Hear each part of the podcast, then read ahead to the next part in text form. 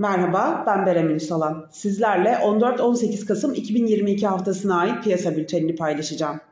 Geçtiğimiz haftaya yükselişle başlayan Borsa İstanbul 100 Endeksi haftayı 4455 seviyesinden tamamladı.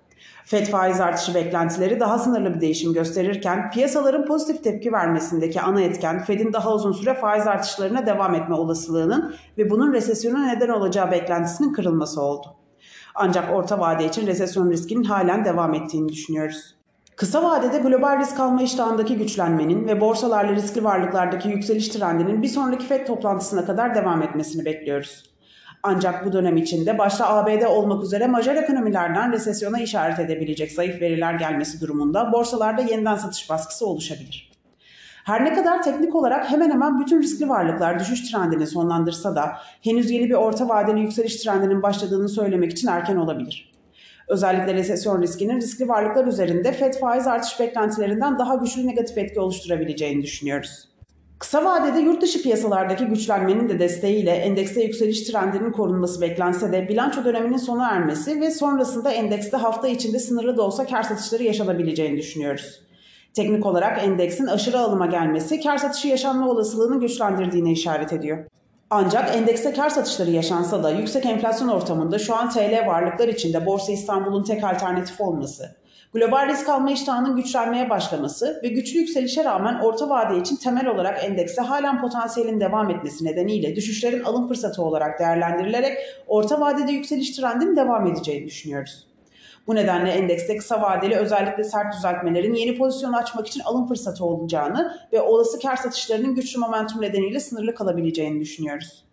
Bilanço dönemi tamamlanırken karlar güçlü gelse de sanayi hisselerinde marjlarda sınırlı gerilemeler dikkat çekti. Son gelen zayıf sanayi üretimi son çeyrekte Türkiye Cumhuriyet Merkez Bankası'nda işaret ettiği gibi ekonomik aktivitede zayıflama olabileceğine işaret ediyor. Hem yurt içindeki yavaşlama hem de yurt dışındaki resesyon endişeleri sonrası son çeyrekte özellikle bazı sektörlerde faiz ve vergi öncesi kar marjlarının daha hissedilir şekilde daraldığını görebiliriz. Bilanço açıklamaları sonrası hisse hedef değerlerimizi yukarı yönde revize ederken mevcut değişimler sonrası Borsa İstanbul 100 endeksi için orta vadeli hedef fiyatımız 5500 seviyesine yükseldi. Bu da orta vade için endekse yaklaşık %20 üzeri potansiyele işaret ediyor. Bu nedenle endekste yükseliş trendinin orta vadede devam etmesi beklenirken kısa vadeli güçlü yükseliş sonrası olası sert kar satışları bu potansiyeli yükselteceği için düşüşlerin alım fırsatı olacağını düşünüyoruz. Endekse potansiyelin geçmiş performansla kıyaslandığında azalması nedeniyle yeni alımlarda daha temkinli ve ihtiyatlı olunması gereken döneme girdiğimizi düşünüyoruz. Olası %10 ve üzeri sert düzeltmeler ise bu potansiyeli yükselteceği için yeni alım fırsatı olarak değerlendirilebilir. Bankalardan Akbank ve Garanti Bankası model portföyde yer almaya devam ederken bilanço açıklamaları sonrası Akbank için temel hedef fiyatımızı 23.75 TL'ye yükseltirken Garanti Bankası için 35.75 TL'ye yükselttik. Banka hisselerinin de düşüşlerin orta vade için yeni alım fırsatı olacağını düşünüyoruz. TAV Havalimanları, Coca-Cola, Ford Otosan, Şişe ve Bimaş model portföyde tutmaya devam ettiğimiz diğer hisseler.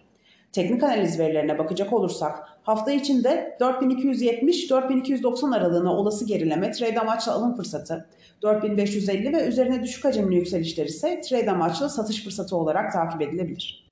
Bu hafta açıklanacak önemli veri gündemine göz atacak olursak 15 Kasım'da Almanya'da ZEM endeksi, ABD'de üfe enflasyonu ve Empire imalat endeksi, 16 Kasım'da ABD'de perakende satışlar, çekirdek perakende satışlar ve sanayi üretimi ile kapasite kullanımı, 17 Kasım'da ABD'de haftalık işsizlik maaşı başvuruları, inşaat izinleri, konut başlangıçları, Philadelphia Fed imalat endeksi, 18 Kasım'da ABD'de ikinci el konut satışları verileri açıklanacak. Kazançlı bir hafta dileriz.